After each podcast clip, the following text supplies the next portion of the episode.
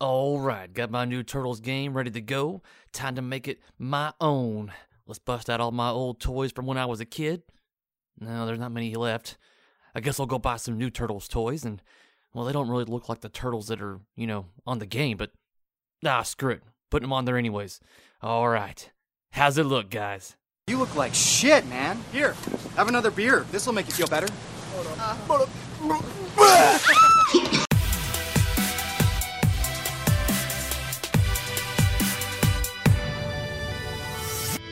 What's up, guys, and welcome back to episode two of the Hardy Pinball Podcast, the one about grain and mods. The game is here, guys. I've got it set up, and I'm sure some of you out there have even watched my unboxing video that I have on my channel. I released that yesterday, and and honestly, uh, the the feedback that I'm getting on it is very mixed, more mixed than usual. Um, a lot of the times, the good outweighs the bad, but uh, without a doubt, even while editing the video, guys, I really do understand why there is a little bit more of a down votes on this one than there is up votes. And I get it. It's definitely not my best work. It is my first unboxing, though. And whereas I could have just easily just not shown anything at all and just, you know, kept everything to myself and just casually put the machine together and just enjoy it, I decided to share that with everybody else and just make it a little bit more interesting by throwing in some eating of really grotesque uh, versions of pizza. So if you care to watch that, it is definitely on my channel for your enjoyment. But without a doubt, it has been a very busy weekend for me, so I was exhausted and have been exhausted to where I haven't even really been able to play my game as much as I would like. I haven't even got it leveled completely yet and set up to where I can really enjoy it. That is on my to do list today. I've been contacted by a few of you out there on how my machine looks and how it plays, were there any issues, and things of that nature. So let's get into that. My game looks great. As of right now, going over the playfield and the cabinet, I am not finding anything that really stands out to me. I do not see any issues or potential issues or anything like that. Now, still, I have not played that many games on it, so there's definitely room for error. But I, as of right now, my playfield doesn't have any kind of like dimpling or pooling or the grain on the playfield or anything like that. And that's what we're about to get into is that I was contacted recently by Joel from Just Another Pinball podcast available on the Pinball Network asking me how my playfield looked because he just recently got his Ninja Turtles Pro as well. And evidently, his playfield has the grainy artwork effect, which I mentioned in my previous episode. And so it would seem I was trying to correlate what playfields would be affected by this. And mine doesn't have it.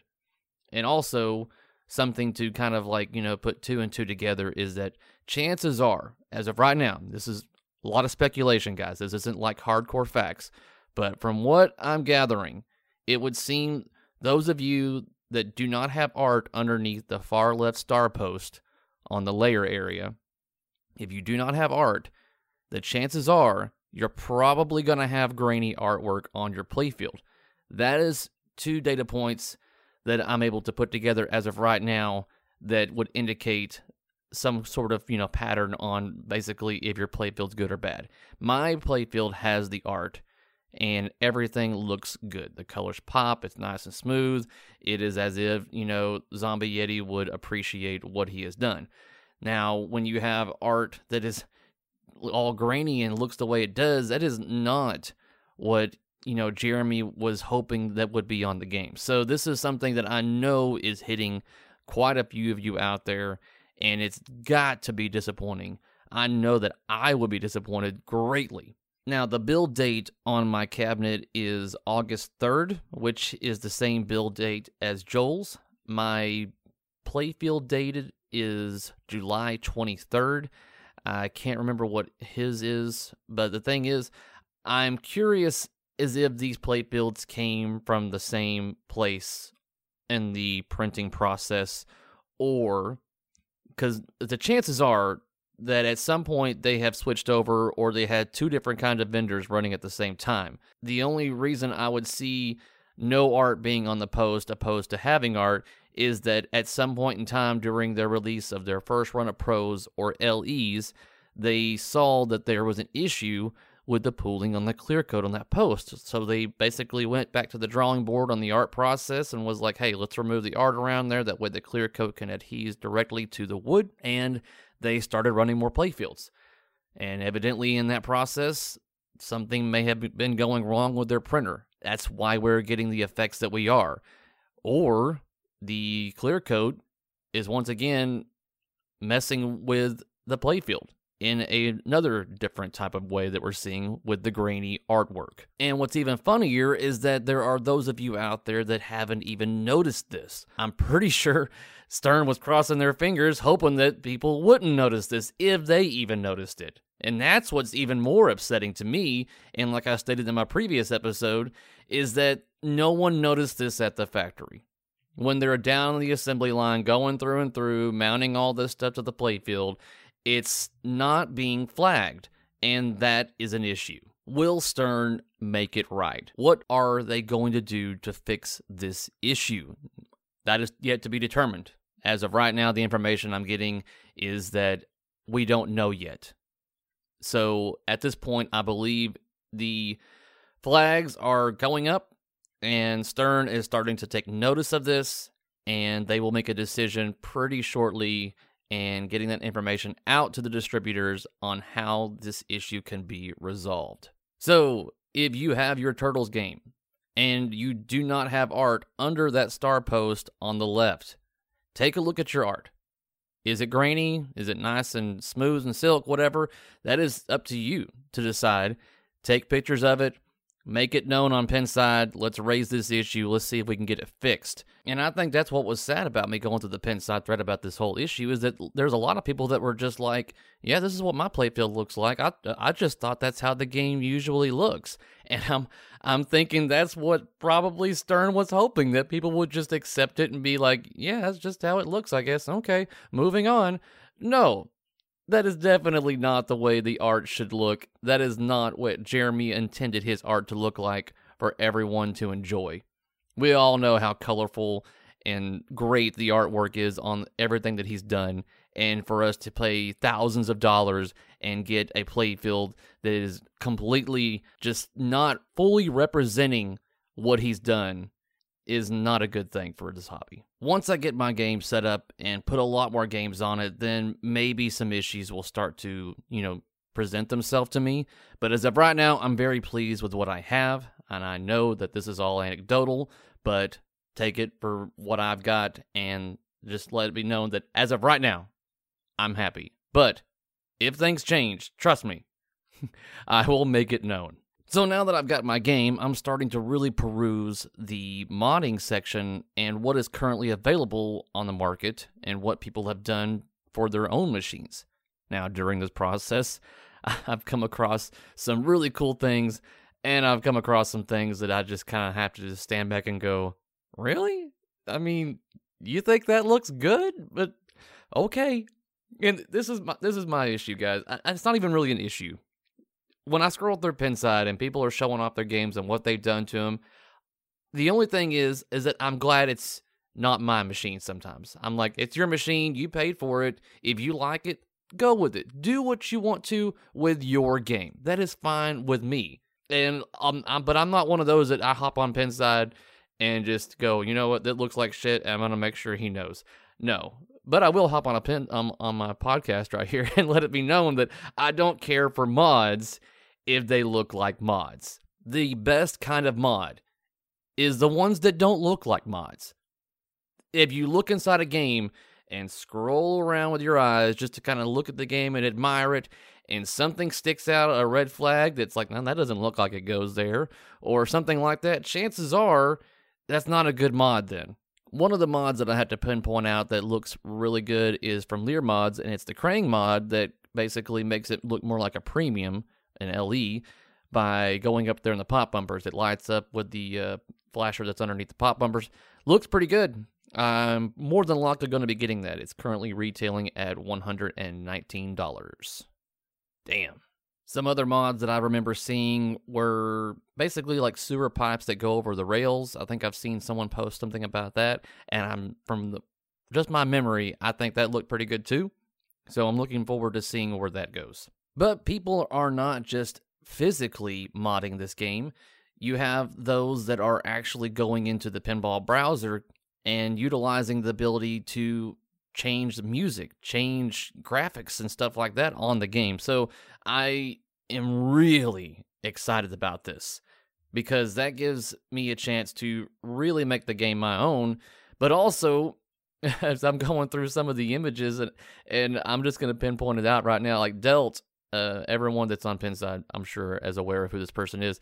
I'm seeing things that he's doing with this game, and it looks really good. I'm like, man, that looks really good. I cannot wait to start messing around and seeing what I can do with mine. Or even better yet, if he makes it available to just download what he's done, that'll be even easier. But I'm liking what he's doing. He's implementing a lot of the Turtles arcade, some of the 80s cartoon motifs in there, soundtracks from even the movie, like, you know, Ninja Rap and stuff like that. It's all looking and sounding really good. Uh, I just have to kind of laugh a little bit about this because you have those that are getting paid at Stern to create all of this from nothing a lot of the times. And then they get it out there to the world and everybody's like yeah it's nice but i'm, I'm just gonna get rid of it and i'm gonna put in all this stuff that was from like 20 plus years ago inside of this game because it looks it sounds better than what these people have created. So i have to laugh a little bit about that because that's just the way it is. So for those of you that have listened to my previous episodes I tend to throw out little jabs here and there at certain people within this hobby.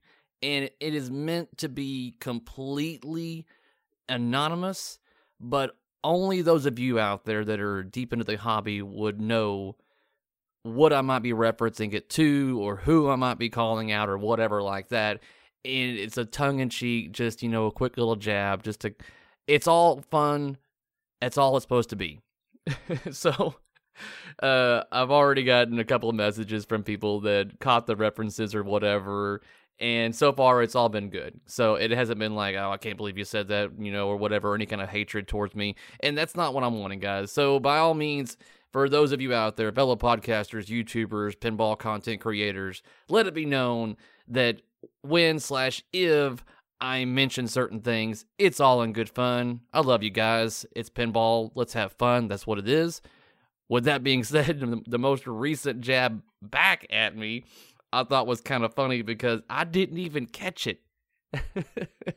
I get messaged like, "Hey, Carrie, you got a really interesting shout out on the most recent super awesome pinball show." And I was like, "Really? I'm only about halfway through. I didn't catch it. Where's it at?" And he's like, "It's in the intro." And I'm like, "Oh, that's probably why I didn't catch it because I skipped through it." and that was part of the reason why uh, Franchi put it in the intro is because I mentioned on my uh, pilot episode that really long intro podcast, I usually just skip through it. So I messaged him back. I was like, touche, because I honestly did not catch it and I wouldn't have caught it. So now what he's done means that you know, maybe every other podcast can start implementing this into their intros as little Easter eggs for whether it be jabs or just some interesting little tidbits to kind of freshen it up, make it interesting, make it uh, make it a reason for me to go, damn it, I'm gonna have to listen to this intro because you never know what you're gonna get. so I, I think I think what hurts me the most is that he hasn't messaged me back yet, Franchi. Come on, man. I mean, I'm only gonna be disheartened if he actually took offense to my pilot episode comments about other pinball podcasts and what their strategy or their style is. No, that's the joy of this hobby, guys, and podcasts and other content creators is that you do what you do and I'm going to do what I do. If it works for you, then do it. We're just going to see how things go, guys. The perk about me not being under a network or under any other name is that I'm able to do what I do and if repercussions happen, if I get shot out of the sky for whatever reason, I'm not bringing anybody down with me. It's just me going down in flames. So I would take that to note that I don't want to bring anybody down with me. So that's that's that. That's all that is. So when I get questioned about why I'm not part of said group or whatever, it's mainly because I don't want to have to worry about messing with anybody else and those people being guilty just by association. There it is.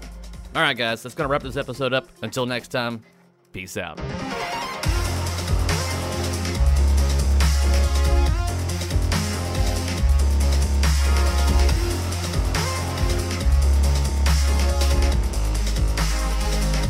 I'm hoping that he hasn't responded back to me, maybe because he's taking a nap or maybe playing with Barlow or something like that. I don't know.